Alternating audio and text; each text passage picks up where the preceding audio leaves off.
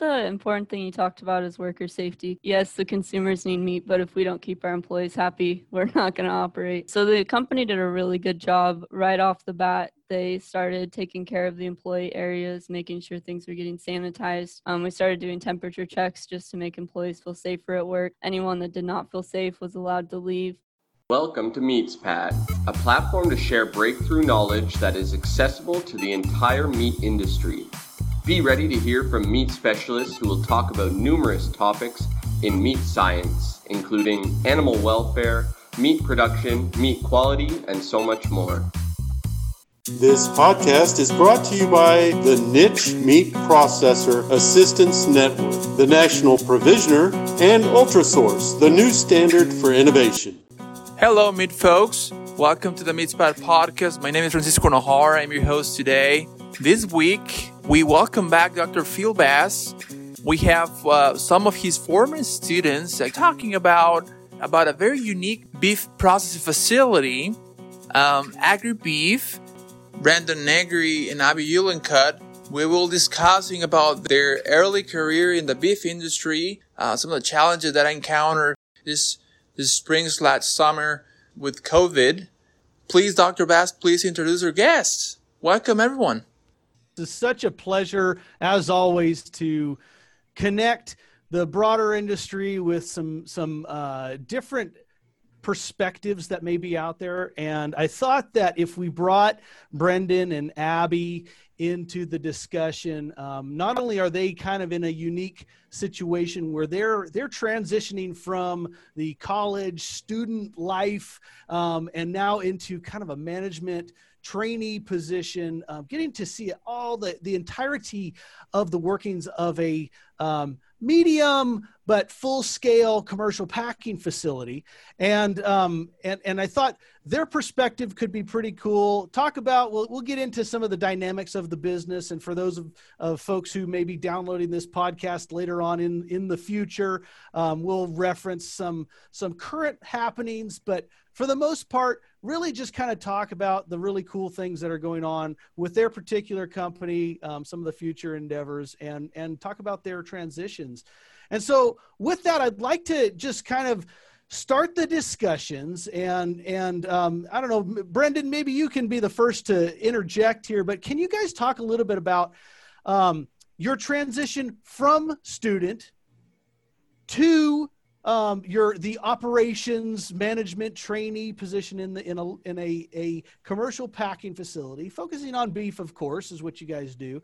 And talk about some of the some of the the uh, projects and and and and uh, trainings that you've encountered uh, in your time there so far.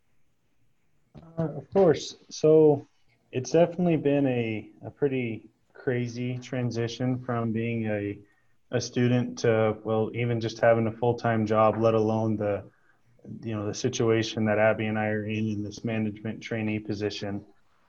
Um, it, it's definitely been pretty exciting for me to try and take you know the knowledge that i learned from school as well as some of the knowledge that i have from my past experience working at the university of idaho in their meats laboratory.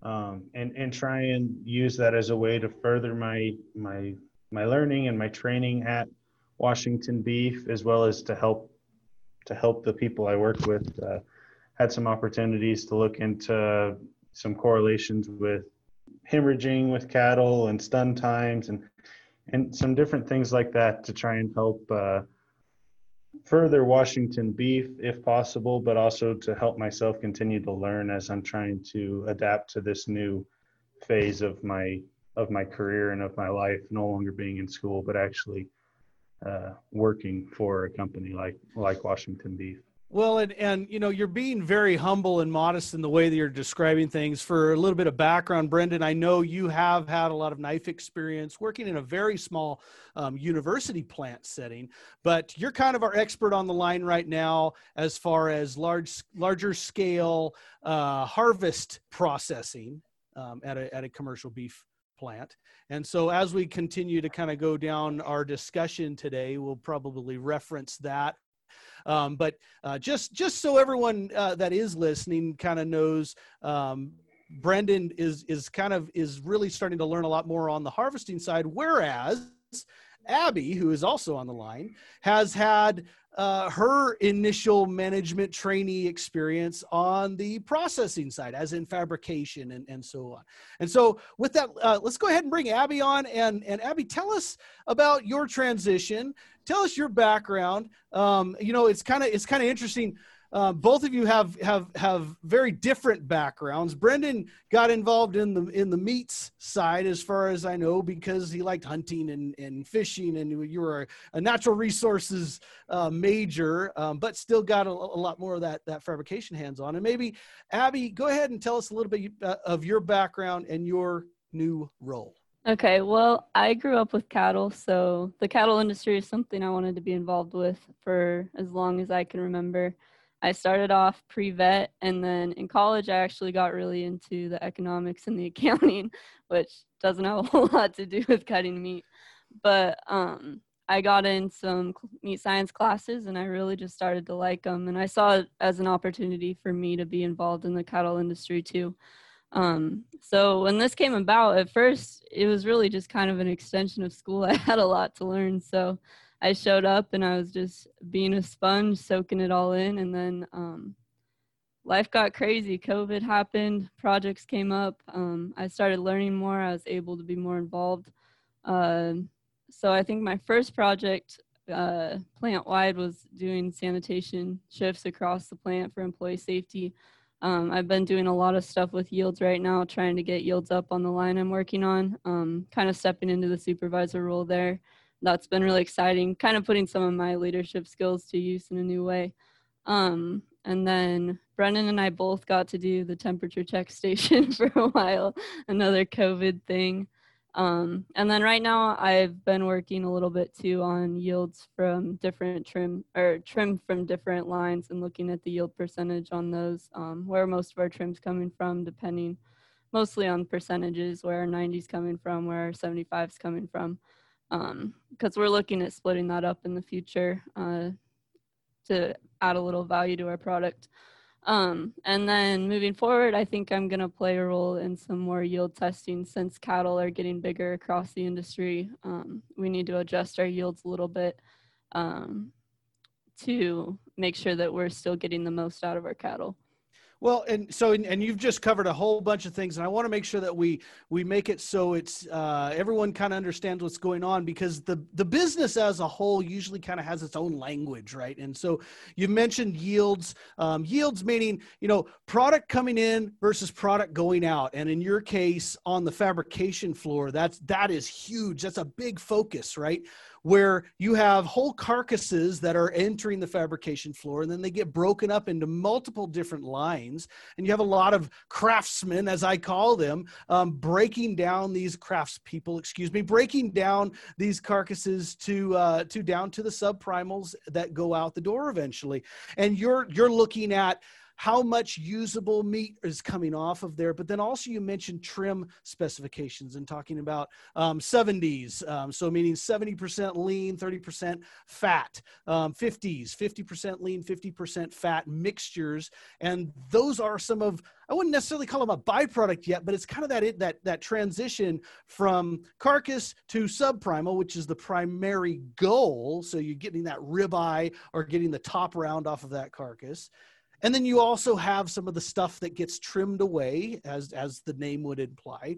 Um, some of those additional items that are still very wholesome and edible and everything and we just use that for ground beef production. And so you've mentioned you're you're you're definitely involved and i think you're you too are being very uh, uh, modest and, and humble in in your background with numbers and accounting. I have a feeling you're probably helping quite a bit with all the yield calculations that you're going into and and setting up your your systems for doing things like that. So um, so just just wanted to interject a little bit on that side, but both of you have clearly a pretty cool starting point. And yes, um, when this podcast is being recorded, we're kind of kind of right in the midst of the entire COVID uh, deal um, and and working through um, that situation. It's been very impactful to the industry as a whole. And I, and when we say as a whole, all the way from the guys, the folks raising the cattle, all the way down to the folks selling the meat in the grocery store.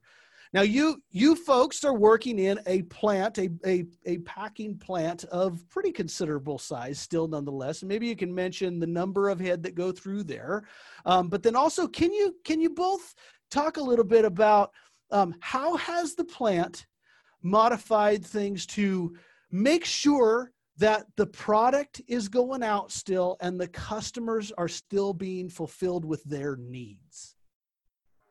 Yeah, so um, prior to COVID and, and even now uh, during it, um, we're producing or we're harvesting about 15 to 1600 head of cattle per day on a, uh, on an average, um, doing you know five days a week. During the the first midst of COVID and when we were unsure of, of how exactly to handle things, um, there was definitely a reduction in those numbers, but uh, not very long afterwards, we were able to return to full capacity. Um, there's been lots of different things that the company has done to try and keep people safe and as well as minimizing contact with you know we do have a, a lot of employees and and it's a small space it's you know there's not plenty of room for them to run around outside they are working in in tight quarters um, maybe Abby could speak a little bit more to what fabrication was able to do to help reduce the numbers they had while still um, staying active. But things weren't too different for the harvest side, but we did have to change a lot for fabrication with the, the sheer number of employees that they have. Well, and to put things into context too, for those who haven't had a chance to get into a larger scale commercial packing facility, is that, you know, the the conditions are that it's a it's a manufacturing setting. And so just about any place that's either building or in this case taking apart things in a system um, yeah it takes a lot of employees a lot of skilled labor to do that. And so um, there there has been quite a bit of discussion of the the space and and the number of employees in a building in a room. Um, i would say that you know it, it, has been in the past a, still a pretty good environment. Um, but tell us a little bit about you know maybe how on the on the fabrication side you guys have addressed some of these challenges um, to, to maintain worker safety and still keep the wheels turning okay well i think the important thing you talked about is worker safety because yes the consumers need meat but if we don't keep our employees happy we're not going to operate um, so the company did a really good job right off the bat they started taking care of the employee areas making sure things were getting sanitized um, we started doing temperature checks just to make employees feel safer at work. Anyone that did not feel safe was allowed to leave. And then the company was really good about just approaching what was happening, um, telling people what was going on so there wasn't fear. Um, the first thing we did after we kind of got those initial boxes checked is we split our shifts in fab to limit contact. So we split our shift or our crews in half, and then we made the days a little bit longer. So we slowed the chain down uh, people worked three days on, four days off. Um, so they worked a longer day, but it kept our crews split in half. So if one had a higher rate of infection, hopefully wasn't passing to the other crew. And then after we did that, we kind of started in putting things into our fab floor that would allow us to work back towards a full crew. So now there's dividers between everybody on the tables. There's a little plastic divider. Um, everybody's required to wear a mask, leads and utilities. Um, and supervisors, people that are in contact with more people, um, have even more restrictions. And then uh, we're working a little bit longer hours right now to not have to work Saturdays, but we're almost up to normal production. And you mentioned normal production being about that 15 to 1600 head yeah. per day. And, and again, to put this into perspective, um, there are plants in the United States that are upwards of five to six thousand and and more head per day um, capacity, and so so we're we're you guys are still definitely um, uh, a a plant that is of considerable size, but but but not quite to the size of some of those others that are out there. Regardless, um, uh, from my discussions with others in the industry, um, you're taking the proper steps to make sure that the workers are, are safe and it's similar to what others are experiencing. I know um, for those listening in now, if you haven't listened to some of the previous podcasts, Um, Nelson Gatos from uh, American Association of Meat Processors talked talked about some of the smaller plants and how to work through some of these COVID challenges at the time. Um, but then, of, of course, you're still able to produce the product, and that's that's that end goal, right? Is as long as the workers' um, safety is is maintained, we're still making sure that we're getting the orders filled. And uh, I I would say that you guys are probably having pretty good success now that we're back up to speed. Would, would you would you agree? Yeah, we're pretty close to normal numbers, I think. And I think it's really a testament to the leadership because a lot of plants saw big closures and and maybe the smaller size helped us control it a little bit more, but we were able to stay running the whole time and keep our employees working. And I'm curious, since you guys have a fair amount of employees, how how you guys try to mitigate, you know, with all COVID nineteen infections and all that? How how do you guys manage when you go to coffee, lunch, or um, how do you guys do that? Uh, so some of the areas that have the capability to do so, we're able to stagger their breaks um, it's difficult for a majority of the plant being on the, the assembly line style of processing. Um, it, it, it, doesn't quite work that way, but um, some of the, the other areas that aren't quite so time sensitive with the assembly fashion, we're able to stagger their breaks as well as, um, as Abby had kind of alluded to before, we have increased sanitary protocols um, thorough in sanitation of the entire area, break room areas um, after every single break, every time some people go back to work, but also uh, all of our tables and benches, they uh, added in barriers so that way people can sit in closer proximity while still being safer and having that barrier between them and other employees. But also, one of the largest things that the company pushed for is um, we expanded our outside seating capabilities. So rather than having everybody crammed into one area, they they got lots of picnic tables and umbrellas and, and, and other things like that, awnings, so they could expand out into um, our outside areas um, just to help spread people out to, to keep people safer. Yeah, we've done a couple different things too, as far as um, trying to get rid of anything that causes employees to clump up. Um, we don't have our microwaves or anymore, and our vending machines. We got rid of about half of them and split them up um, to kind of try to limit the crowding. We also have a different knife exchange protocol going on right now, so people aren't all piled up by our knife room. Um, trying to get their knives in the morning. There's X's out like you see at stores. Um, people are made to stand six feet apart. And then there's also managers out at every break trying to kind of break up crowds, um, make sure that people are still wearing their masks even when they're not on the floor, um, and encouraging people to kind of just keep their space, only sit four people to a table, um, and really just keep following the safety protocols we put in place even when they're not necessarily on the line. How about how many uh, employees do you have? And and you guys can maybe address that from your each uh, each of your specific areas. Well um, i know in total we have about a thousand employees. Um, i think a little bit over right now um, granted, a lot of them are still on leave of absence, um, which they're allowed to do because of safety concerns. Mm-hmm. Um, in Fab, we have we have five tables and um, pack off, and there's about 60 employees in each department. So I can't do the math that fast, but it's a it's a pretty sizable chunk of people. Yeah. Um, what is that? About 400, 450. Yeah. So a good chunk of our workers are in fabrication, um, packaging, and pack off.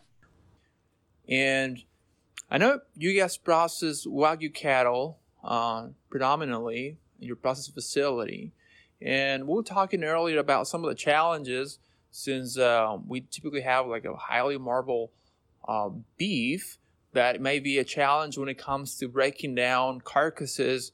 Um, how do you guys manage when you're trying to speed up the line, but you also have to when you cannot be very quick, right? Because it takes longer to, to fabricate those.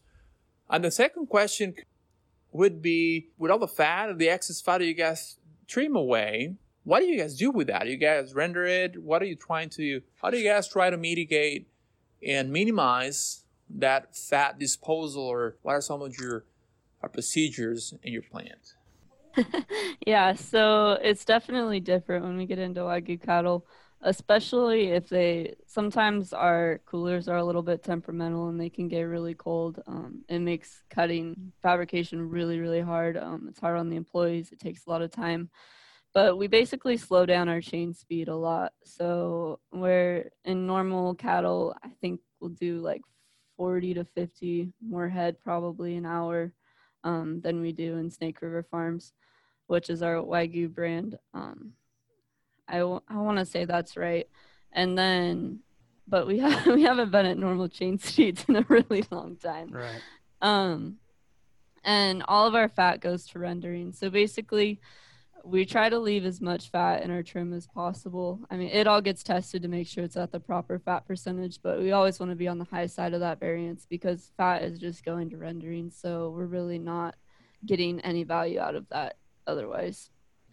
Well, and the reality is with these uh, with with these cattle, and and again to give that perspective and the uniqueness of the particular uh, outfit that you guys work with, AgriBeef, um, is that that you're you're really kind of one of the only players um, in North America of size raising and and harvesting these wagyu cross type animals. And and for those who are less familiar with that, those are those are the uh, descendants of the um, the the Kobe style beef that's raised over in Japan um, that that goes for astronomical prices if you can acquire it from there.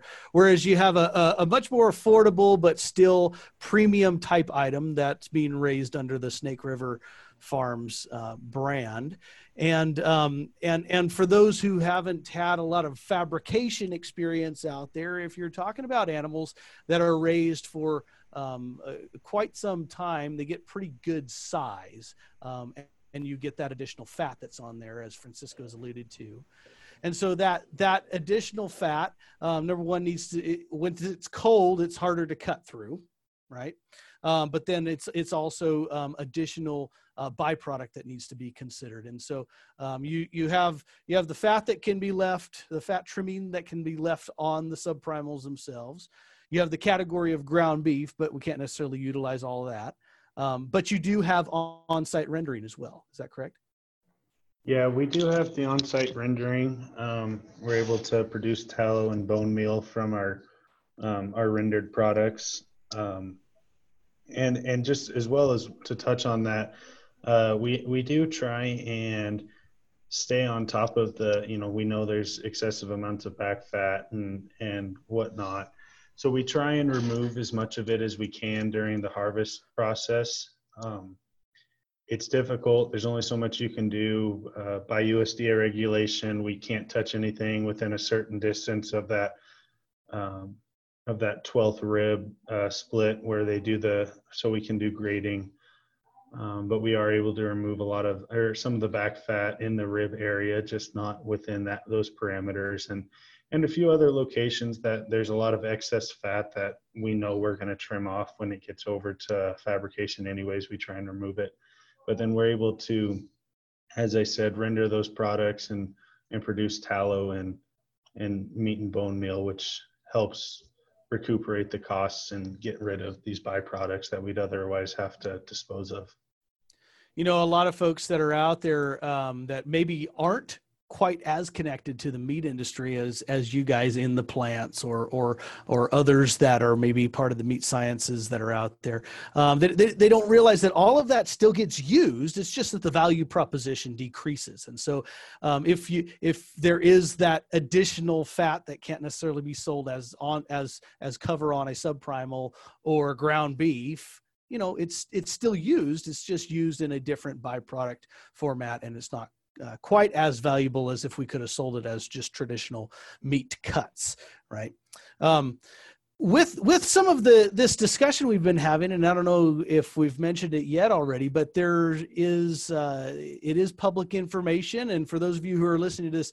Um, uh, just after this gets published, um, this podcast gets published, is that AgriBeef is planning on building a uh, starting up a new plant down in southern Idaho, uh, maybe to uh, focus on some of these Snake River Farms type cattle. And and if if you guys wouldn't mind, could you tell us a little bit about those plans?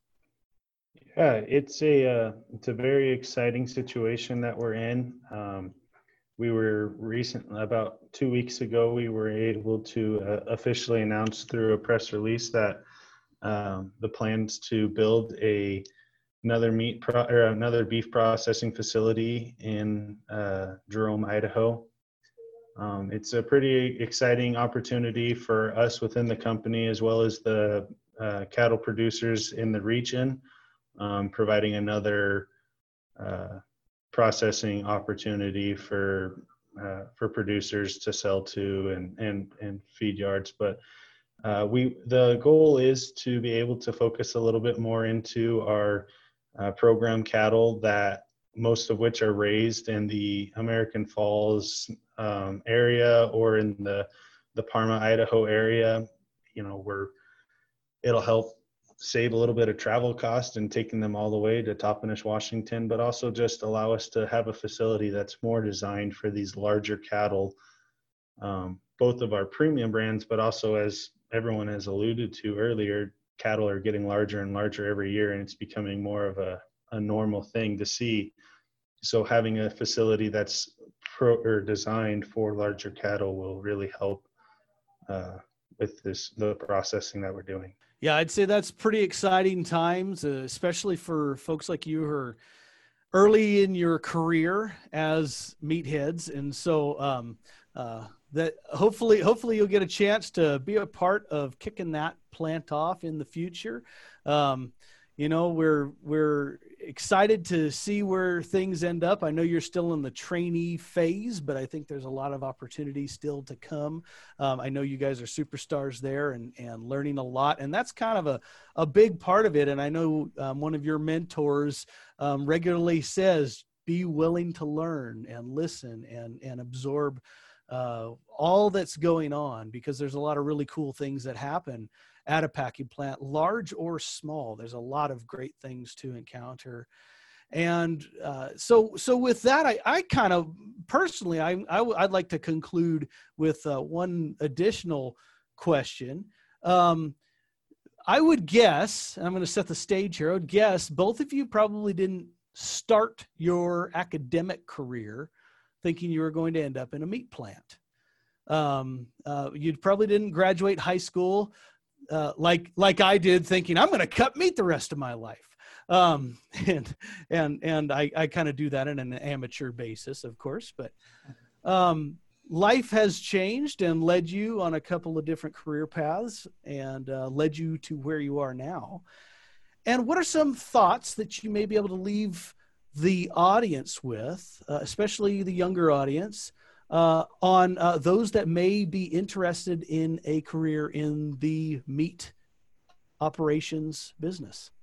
Well, uh, to speak to your first comment, uh, I definitely didn't expect myself to be in this position uh, two years ago, let alone uh, you know five years ago or however long it was that I was graduating high school. Wanted to work for the state and be a, a, a game warden, so I definitely came down a, a different path, but uh, I think it's really just a testament to people always say, you know, go into something with with an open heart and be willing to adapt and overcome to your your surroundings. Uh, I I took all the opportunities I had head on and and as Phil said earlier, I, I just wanted to I wanted to work for the Meats Laboratory at the University of Idaho because I enjoyed hunting and fishing and I processed all my own game anyway, so it was pretty familiar to me and something I enjoyed. And and to be honest, I was looking at buying a wedding ring, so I needed some cash and they were hiring. and then uh, a few years later, I, I found myself in an opportunity to come work for Washington Beef, and I, I dove in without any second guess because working in the meat industry is has truly been a blessing, especially over these last few months. Um, one thing that I will say that you know maybe not everybody recognizes, but uh, especially with all this COVID stuff going on, a lot of things are going to change when when these pandemics happen or things like that. But one thing that'll never change is that there's a a definite demand for beef production in America and throughout the world, and it's been a blessing to be a part of an industry that I had a job to go to every day and and to keep working to supply money for my family. So it, it's if you're at all interested in trying out the industry, I think it's an absolutely great opportunity. It's been a blast. It's been difficult at times, but I've learned a lot and I continue to learn a lot. And I think that I will for as long as I'm able to be in this industry. Um, that was good advice. I also did not see myself being in a meat industry or a meat industry job at all. I wanted to be a vet. And if that didn't work out, I was going to go get my CPA. So instead of fixing animals, I'm cutting them up now. Um, but higher success rate, though. yeah, exactly. A lot higher success rate. Um, but I think Brendan kind of hit it on the head, which is be open and willing to show up and dive into something new. Even when I took this job, I still thought maybe my path would be more business orientated, um, maybe corporate. I kind of jumped on this opportunity because I hadn't been exposed to the plant side as much. Um, and I think I like it more and more every day. It might be hard to pull me away from it if they ever try. Um, so I guess my advice would be if you're going to get into the meat industry, be ready to work hard because it's it's not a career for the faint-hearted. I guess it's it's difficult. There's challenges every day, and like Brendan said, in the middle of a pandemic, you still have to show up to work because people are counting on you and your product. Um, but just come in with an open mind and be willing and ready um, to learn how to use the resources you have at hand. I mean, you're gonna coming in in our position is kind of tough. You're working with people that have 25 plus years of experience. Um, and me especially, I really don't know a lot about what's going on here. I'm learning more and more every day, but you can't catch up to that. You're never going to catch up to 25 years of experience in one year. So, really just l- appreciate the knowledge that those people have, um, try to learn from it, and then watch what they do and see how you can bring that into your own management and also what you can do better. Um, and I think another word of advice would just be find a company you want to work for because that I knew I wanted to work for AgriBeef. I liked their values. I liked what they did. I was fascinated with their business model. Um, and I mean, they're just a really standout company from the beginning, and I'm very, very happy that I got this opportunity and I chose to take the job. Well, that's pretty cool, and and that's some that is some great advice. Get to know those that are out in the meat business, and if you're a, a, a younger individual looking for a career, get to know the small uh, locker plant nearby. Um, find out what the medium-sized processor is doing, and I would bet there's probably a large-scale outfit that's not far away as well. I've been in the meat business for some time. I'm, now I'm more in the academic side of it, but I, I like to pretend that I'm still an industry partner. And um, I would I would tell you that the overwhelming majority of those in the meat business are companies that you would like to work for. Um, we're we're uh, in the Pacific Northwest. AgriBeef is kind of our go-to. It's the brand. Um, but uh, get to know some of the others that are out there, especially for those uh, younger folks out in the central plains. There's a number of different great outfits to work with and for large and small. And so um, be willing to learn, be willing to listen. Um, and and just get familiar with the opportunities that are out there. And and like you both uh, have alluded to there's a lot of lot of career opportunity and um, a lot of I would say quite a bit of job security too because people still need to eat and there's definitely some demand for beef out there right now. So with that um, I'll pass it back over to Francisco. Thank you guys for for being here today. A lot of people will benefit and understand about what you do. We know you have a very busy schedule and appreciate a lot. Uh, we hope to see you guys soon. Thank you again. All right, with that, we end this episode. Thank you a lot for listening and be ready to hear from more meat specialists in the following episodes. We will have more discussions about hot topics in the meat industry. Please subscribe to our website at www.meatspot.com and you will receive a welcome email and you will also be receiving notifications on the new episodes that we're releasing. Thank you again Stay tuned and see you the next time.